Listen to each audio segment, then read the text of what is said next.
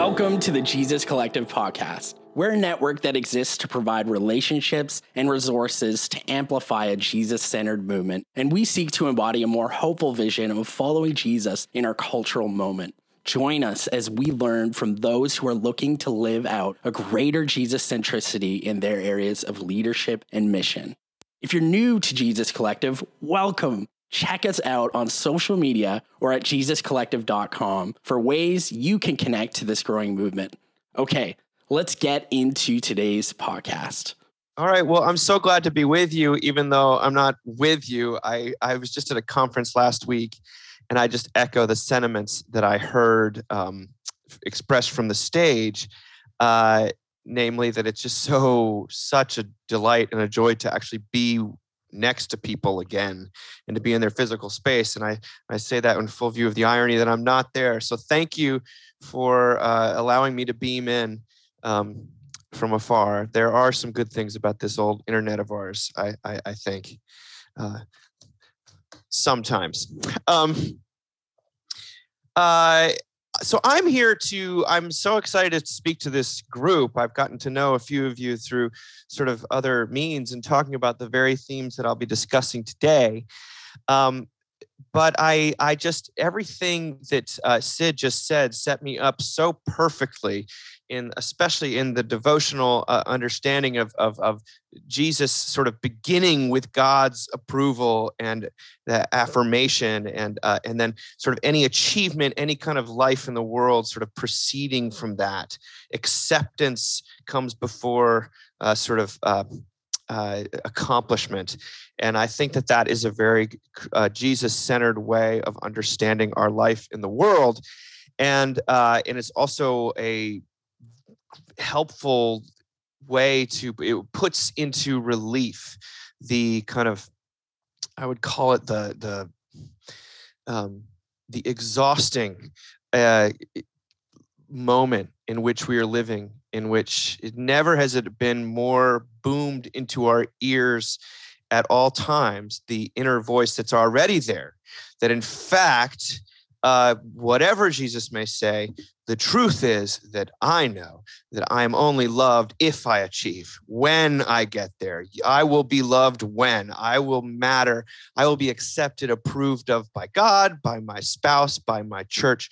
When the numbers finally reflect what the goals, you know, it's it's the the the the inverse of the Jesus-centered gospel, you might say uh, which says, which is a way of, which is the way of grace, um, which says you are loved right now before you do anything, is kind of the the air we breathe in a in a secular age, which says uh, you are actually loved only when you achieve, when you get to such and such a spot, when the weight scale reads a certain number, when the bank account reads a certain number. For those of us in church ministry, when your average Sunday attendance reaches a certain place.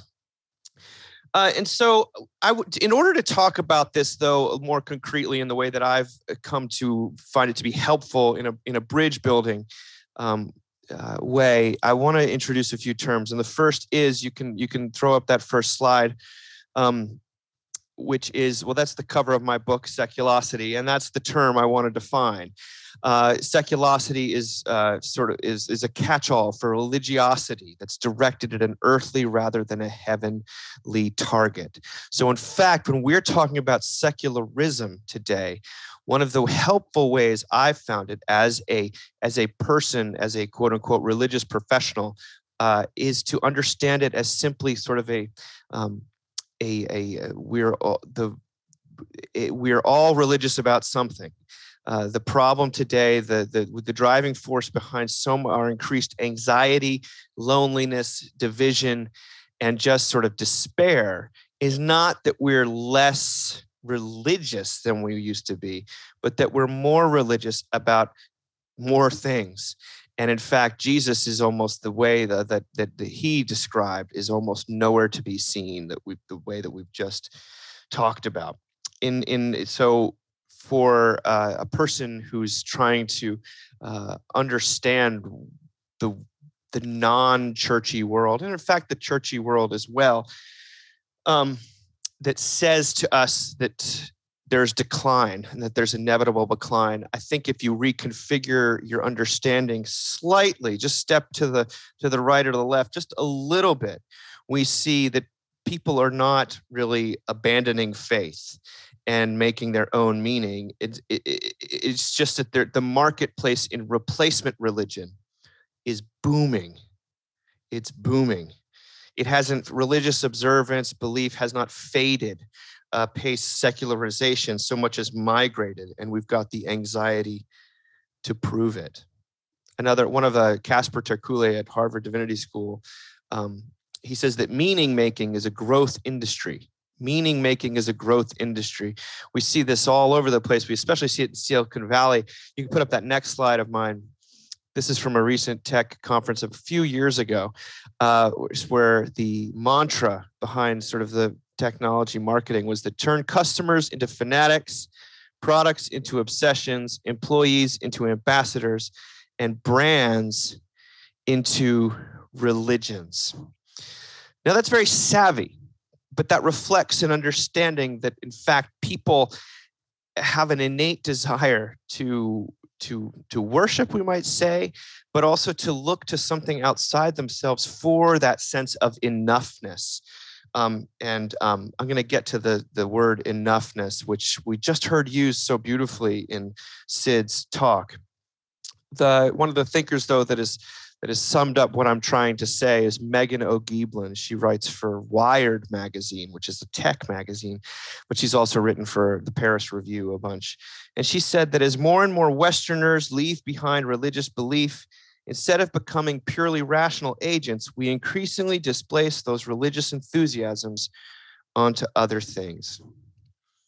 Now, that's a bold assertion to make, but it's a bridge building one. It says that there are not the, the, the people who have faith and people who don't have faith, and we don't understand each other. It says that, in fact, we're all human and we're just but the, the question is is the object of your faith uh, going to have any kind of mercy um, available to you, or will it be a crushing set of demands that which you cannot live up to, which will drive you to all sorts of self medication?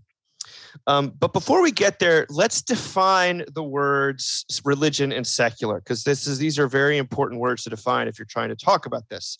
Uh, there's a sort of a, what I call the, the the threefold taxonomy of the secular, and I'm drawing this from Charles Taylor, who is a Canadian philosopher who some of you may know, who wrote that book, The Secular Age, sort of a doorstop of a book, but it's a good one.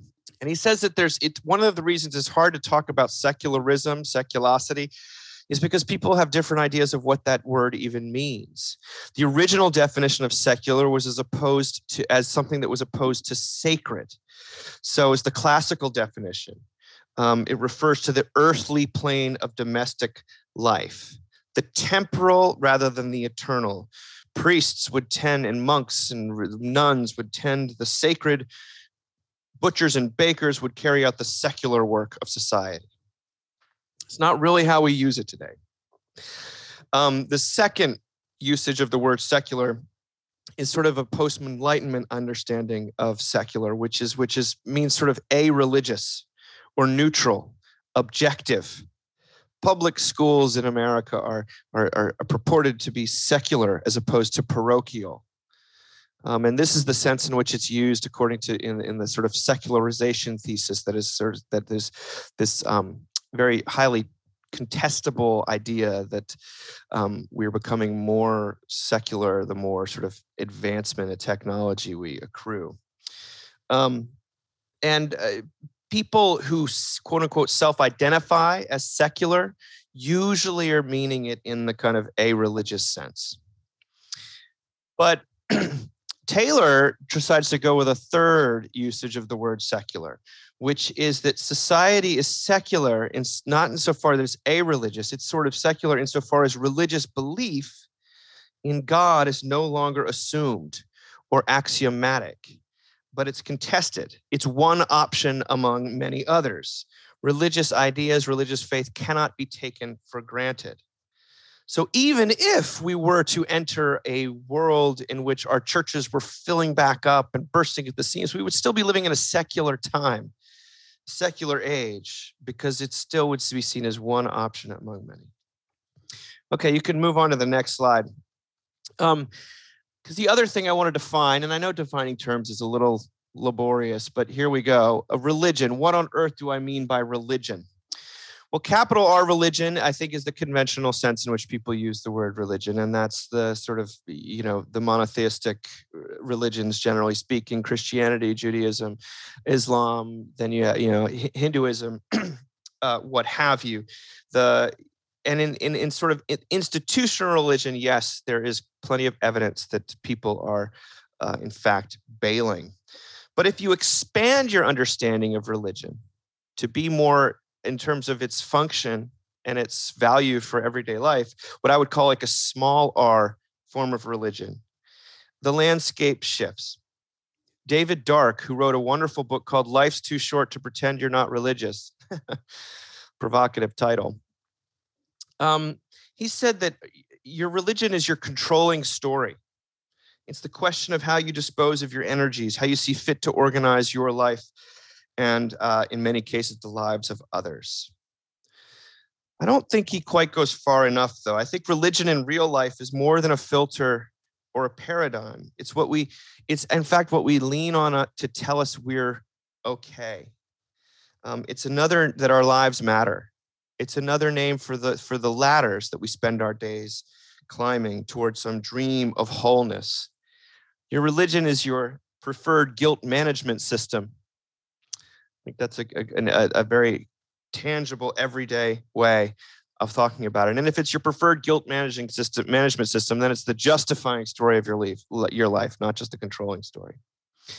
Perhaps the most gut level of translation of that is that your religion your religion or functional religion in society in a secular age is not what we rely on just for meaning or hope but for enoughness it's whatever road we are taking in what ts eliot calls the uh, the endless struggle to think well of ourselves now that word enough we just heard sid use it so pastorally and and and and, and beautifully and i think uh, in a Jesus centered way. And if you listen closely to the voices uh, out there, if you listen closely to, you know, what you read on Facebook and and the Madison Avenue, what it used to be called Madison Avenue, sort of the the, uh, the the media and the kind of advertising that is aimed at us. You hear that word enough everywhere. We also hear it, by the way, behind closed doors in pastoral counseling meetings all the time. Um, and we hear it especially when it comes to the anxiety, loneliness, and exhaustion and division that plague our moment to such tragic proportions. We hear about people scrambling to be successful enough, happy enough, thin enough, wealthy enough, influential enough. That's the big buzzword today. Desired enough, charitable enough, uh, good enough, good enough. Uh, there was a New York Times a couple years ago was profiling the, the, the rising number of, of, of, of, mental health crises among this is pre-COVID um, among college students in America, and uh, and, and it was dipping into what are called suicide clusters in affluent areas of the the American society, like Palo Alto and Greenwich, Connecticut. And the analysis came through a mental health professional says for many of these young people, the single biggest stressor is that they, quote, never get to the point where they can say, I've done enough and now I can stop. There's always one more activity, one more AP class, one more thing to do in order to get into a top college. Kids have a sense that they're not measuring up. The pressure is relentless and getting worse. Now, that's not just high school students, that's mothers of young children that's fathers of young children. That's people in retirement. That is i hear it from um, folks in middle age and i hear it from people just starting out in their 20s and 30s it's uh, it's uh, this drive for enoughness is very very palpable today.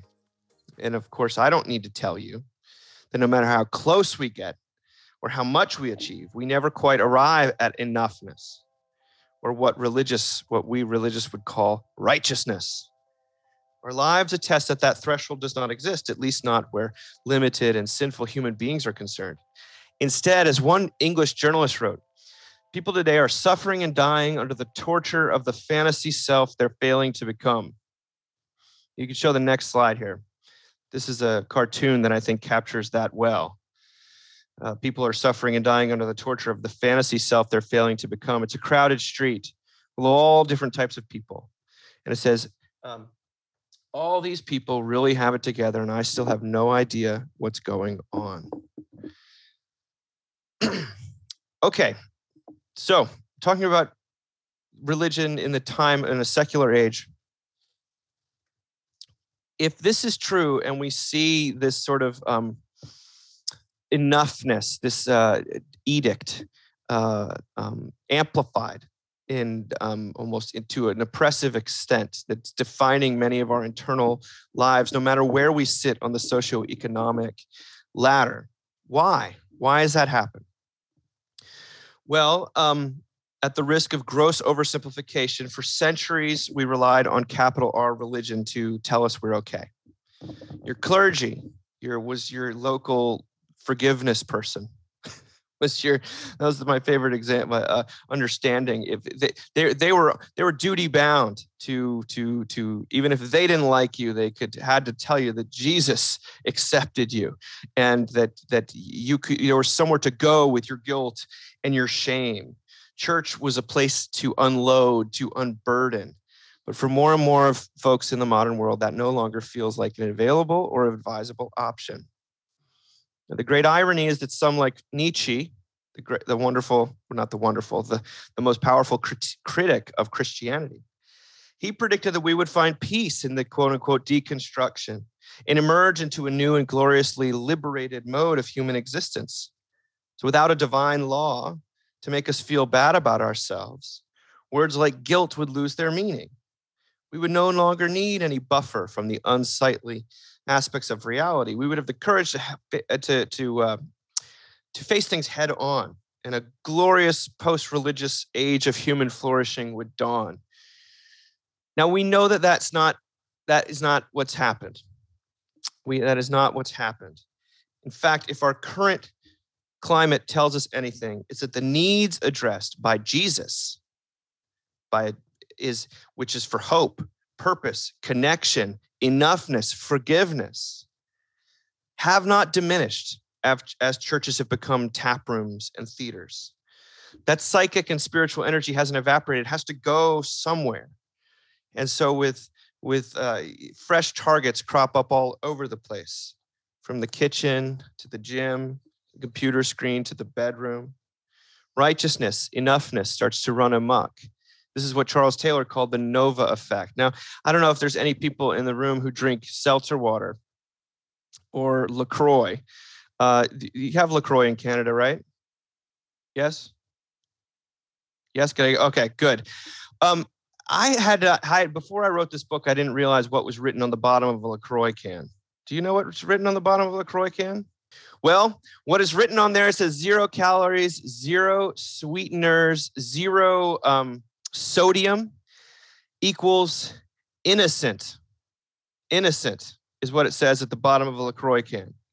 So people are buying, when they buy a LaCroix, they're not just buying a sort of a can of something that tastes uh, like so good you can almost taste it, you know.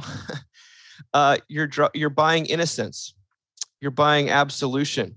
You're buying some sense of which people who are feel burdened by guilt and not enoughness, uh, they're being marketed to on the basis of uh, innocence. Now, that's a very interesting um, way of thinking about a seltzer water.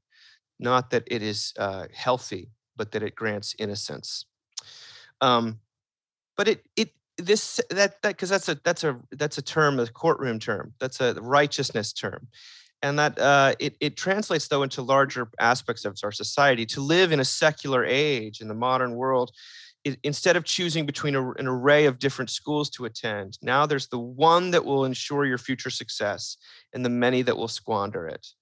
Uh, there used to be a sea of nice people to date and get to know. Now there's mr or mrs right and everyone else is just a waste of your time and so to to look at the world through the eyes of seculosity through the eyes of the in, in, as a as a as a person attuned to what uh, the needs addressed by jesus well we can see replacement religion cropping up all over the place. And that's why the book is about that i wrote. It's it sort of surveys what it looks like when parenting is not just about raising children but about uh, justifying the mom or the dad giving them a sense of purpose community wholeness um, parenting is a good thing, obviously, but when we when we uh, look to it to um, to be completely uh, the sole uh, arbiter of meaning and purpose in our lives, well, that's a tremendous burden to place on a child. Uh, there's a religion of romance. Uh, there's a religion of success, of food, even of personal authenticity, and of course, there's the religion of politics. Now, mo- these new religions all go by different names, but they function more or less the same. They cast a vision of enoughness and implore us to realize that vision with forbearance, grit, and a usually hard currency for the sake of existential reward. If you eat well enough, if you love well enough, if you parent well enough, if you stay busy enough, if you minister well enough, you will be enough. In other words, to live in a secular age is to live in a place that maintains all of the demand and much of the ritual, but none of the mercy of capital R religion. Jesus isn't there, or at least he's there, but he's sort of on the on the outskirt. He's on the fringe.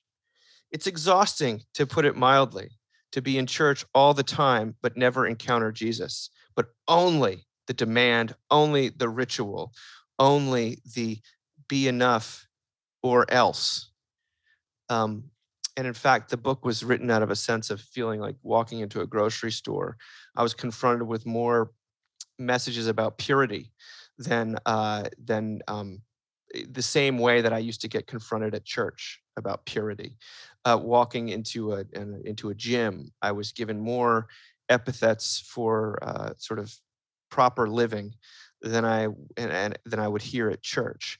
Um, and I thought to myself, what's going on, and why do I why am I feeling kind of vaguely exhausted all the time? Um, now, one of the hallmarks of this under this form of life, what I would call seculosity, uh, is the cult of productivity. The cult of productivity. Um, I this is the way my way into this sometimes is simply uh, uh, the procrastination is seen as a major source of guilt for people today. In 2010, in fact, the American Psychological Association uh, publicized a study reporting that 20% of Americans could be qualified as chronic procrastinators, a larger percentage than those who suffer from clinical depression, which is about 7%. A separate study a few years earlier made it plain what anyone who struggles with procrastination knows too well the emotion consistently experienced at the time of procrastination, indeed, the emotion that defines it as procrastination, is guilt. Procrastination then consists of, of more than delayed activity, but of delayed activity that induces guilt. That means that 20% of Americans, and I would think that Canadians would fit this model basically, 20% of Americans feel acute guilt over not, quote unquote, getting things done in a timely manner or of not working efficiently enough. Would 20% of Americans admit to feeling acute guilt about more conventional moral failures, such as lying or cheating? I think it's doubtful. This makes sense. Uh, and if these studies are to be trusted, it would appear that productivity has surpassed goodness as our society's highest value. Our cultural righteousness is more linked to efficiency than morality. Uh, and because to procrastinate, you know, is to transgress the most precious of capitalist pieties, which is um, thou shalt produce. A local friend at a tech firm told a story to me somewhat recently of his company's new headquarters uh, and touring it with some younger colleagues. And the most pressing question they had for their boss was whether or not they would be able to bring their pets to work. It wasn't about, you know, would there be, you know, uh, good lighting or decent airflow or something like that. such a question would have never have occurred to their parents but it's not necessarily because these young people are being coddled. I think it has more to do with the Onion, what they say when they talk, they reported that headline, that mock headline. Laid back company allows employees to work from home after 6 p.m. That's supposed to be a joke. I can't tell if people are laughing. Um, but as one of Amazon's running office jokes goes, work life balance is for people who do not like their work. Ha ha ha ha. So funny. But we live, uh, we live to work in an age of the secular age rather than the other way around. So the distinction between our jobs and ourselves understandably disappears. In the Bible, you know, St. Paul often takes issue with those who depend on good works for their righteousness. Today, we've simply subtracted the good part and kept the work part. So the seculosity of, of work, that's what I would call it here, may have reached absurd heights, but that doesn't mean it's a laughing matter. In fact, you know, talk to clinical social workers in the Bay Area in California, and the amount of people they see in the tech and startup sector uh, would would say that she I remember reading an interview with one woman who told me that the expectation is not that you should work smart uh, it's that you should work hard. It's just do, do, do, do until you can't do anymore. And of course, one of the buzzwords of 2022, um, this time when we're supposedly all working from home, is burnout. Burnout is everywhere. Burnout is very much among religious professionals, but it's among the old, the young, the people um, in the helping professions, people in the markets, people in uh, all sorts of avenues. Everyone is burned out this kind of uh, water that we breathe recasts all of our daily activities as momentary offerings on the altar of enough. And again, this is the inverse of what Sid talked about as a Jesus centered gospel, where the word of yes, the word of amen, uh, is what begins the conference, not gets not as what's said at the end of the conference, end of the day. When uh, Oliver Burkeman, who's a wonderful uh, writer and writes for the Guardian in England, he, he once said that many people begin today begin the day with what they, he would call a productivity debt, where they're in the red, and unless they get to the black at the end of the day, they sort of feel bad about themselves. Um, and that's a that's a, a excruciating way to live, and it's not actually a default although there is something to it. Now, I want to give you another word that I think helps us understand the secular age in a way that produces compassion. By the way, describing this is not meant in any way to a distance myself or us from it because this kind of uh, understanding has much very much pervaded the church and in the book at least i wrote only about the things that i'm sort of complicit in uh, but I, my hope is that you describing it and recognizing just the degree to, of, of, of expectation under which we all live is, is enough to produce compassion um, and, and love and the desire to reach out and, and to mimic even the ministry of Jesus in a world that is very heavy laden indeed. Um, the, the cult of productivity, like almost everything in a secular age uh, is fueled by what I would call today performancism. You can go to the next slide. Performancism. Performancism is the assumption, and it's usually unspoken, that there's no distinction between what we do and who we are. Your resume isn't part of your identity, it is your identity. Your church isn't just part of your identity or where you work, it is you. Uh, what makes you lovable, indeed, what makes your life worth living, is your performance at X, Y, or Z. Performancism holds that if you're not doing enough or doing enough well, you are not enough. At least you're less than those who are killing it. Performancism turns life into a competition to be won or a problem to be solved, as opposed to, say, a series of moments to be experienced or an adventure to relish or as as christians we believe sort of a, a kingdom to live into and to sort of see where god is at work and just sort of show up there with some hands and hopefully a listening ear performancism though invests daily tasks with existential significance and turns menial activities into measures of enoughness The language of performancism is the language of scorekeeping. And just like the weight scale or the calendar, it knows no mercy. Now, the next slide was going to be uh, the clip from uh, uh, from um, the Good Place. Anyone see the Good Place? That show.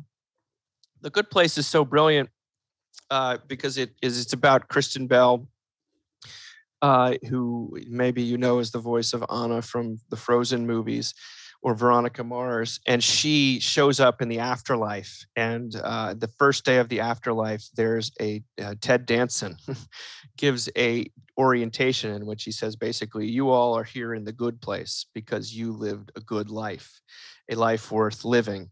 And um, he says uh, every action you ever committed on earth you accrued a score, a point score.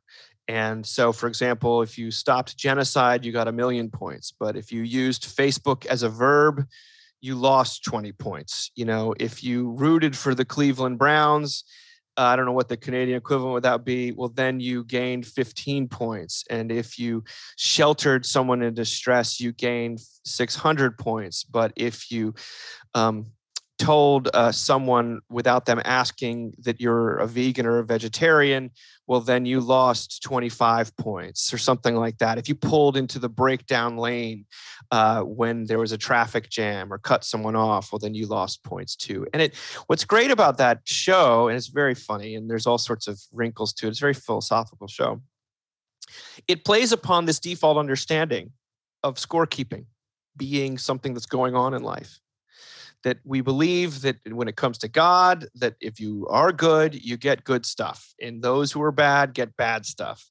But beyond that kind of what we would call a simplistic yet psychologically deeply compelling understanding of the world, um, we do we keep score with other people, and we keep score. Social media, in fact, has is one large, you know, greatest score tallying I mean, when when when once the like button was introduced and affirmation became quantifiable uh, we introduced a scorekeeping mechanism the likes of which the world had never seen.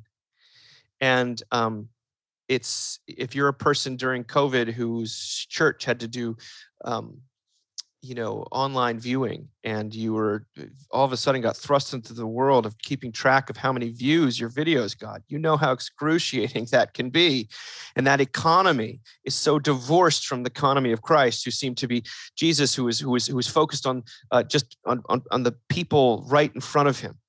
And did you know 12 disciples is not that many. Uh, there was there was not a, the virality was came much later he didn't go viral till till he was long dead. Uh, he seemed to care about the least, the lost, the last, the lonely, and not the in, quote unquote influencers of the world. But performancism, which thrives on scorekeeping, when it's supercharged by technology, the result can be deadly. Um, and smartphones indeed have ushered in an era where comparisons, according to data, are unceasing and meticulously curated.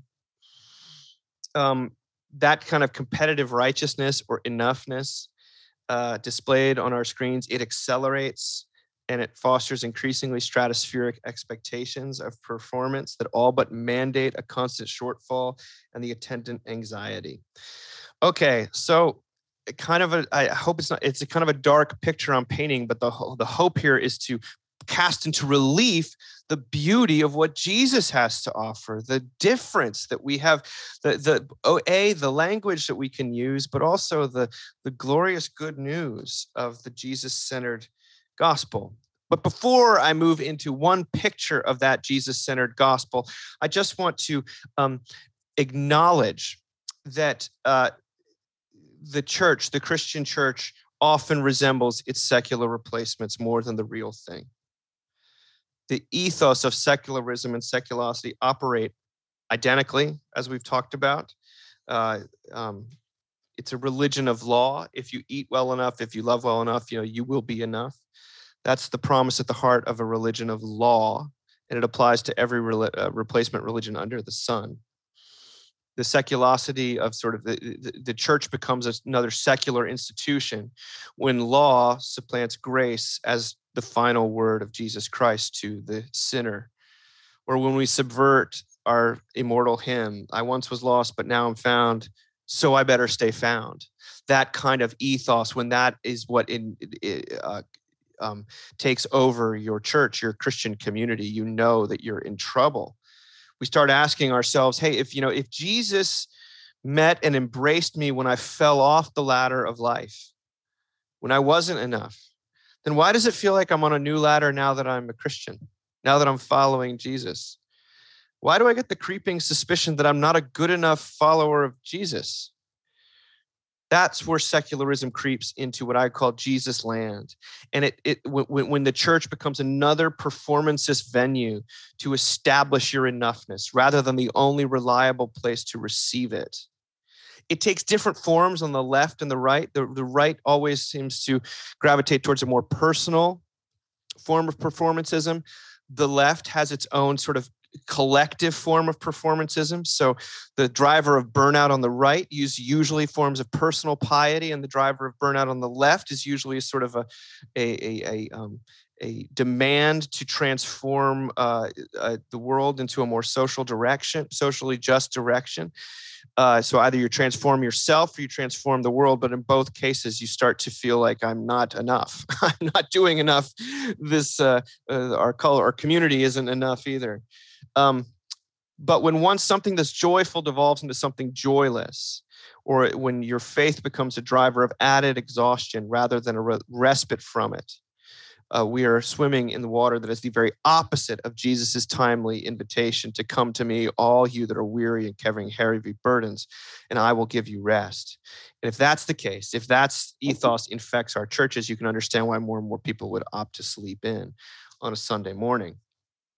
Now I'm almost ready for the Q and A here, um, but I want to say this that I think that by recognizing that these impulses are everywhere within the church, outside the church, that none of us are truly free from our need for enoughness, our desire to be loved in the midst of our reality, not in terms of our ideal. Um, um, it only expands the common ground that's required to live together in a non miserable way. I believe that this might reconfigure our anxiety in a helpful way about the diminishing relevance of Jesus um, in a context of sort of rising number of nones. Uh, those things are not so threatening. In fact, they're an opportunity for creativity and compassionate, Jesus centered ministry. Um, I think that this underst- the understanding that people in a secular age are all sort of living under immense demand uh, for enoughness, simultaneous yearning for it, um, it draws us closer together, and that we're all subject to the same emotional behavior patterns. Um, and I want to say that I think that the religion of Jesus, the way of Jesus, at its core, is a way of of of of grace not of, of, of law, or you might say a way of, of law and grace. Um, the upright have no need of clemency, the healthy no need of a doctor. But what makes the way of Christianity, of Jesus, a religion of grace, is its essential revelation of God meeting us in our collective and individual not enoughness. Uh, this is the kind of uh, love that knows no bounds that lays down its life for its enemies. Not a roadmap to engineering spiritual enoughness, but the glorious proclamation that on account of Jesus, you and I are enough right now, right here, before we say and do anything. Put up my final slide here, which is Rembrandt's sketch. It was never finished of the parable of the workers of the vineyard, which I'm sure some of you know, Matthew 20, verses 1 through 16. It's a beautiful, beautiful. I'm surprised he never finished it. Some of his workers did a different version of it later. 1637, I believe, is when it was painted. And I punt back to this in a world defined by the cult of productivity and to people suffering under the weight of their not enoughness. Um, you know the parable, but I'll repeat it for you. A landowner hires men first thing in the morning to work his vineyard. It comes back to the marketplace a few hours later to hire more, and then again a few hours after that, and then once more just before the end of the day. And at sundown, he pays them all the same a full day's wage. Those who arrive first are miffed. You could see it in the painting. They're sort of on the shoulder of the landowner. How what the how could this be? But the landowner stands his ground.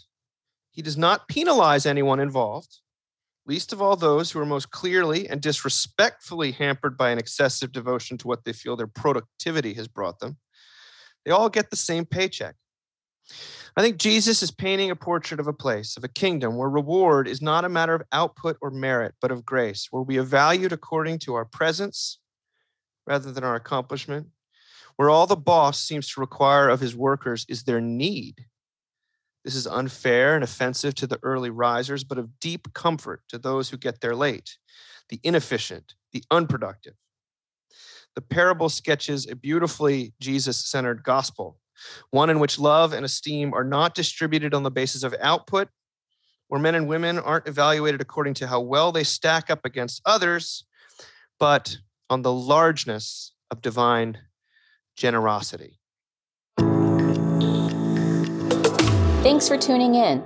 Don't forget to check out JesusCollective.com, where you can find more resources and upcoming events learn about getting involved through partnership, and donate so we can keep offering content like this and engage more people and churches around the world. We'd also love to hear from you, so feel free to reach out to us with your ideas and feedback. You can drop us a message on social media or email us at connect at jesuscollective.com. Until next time.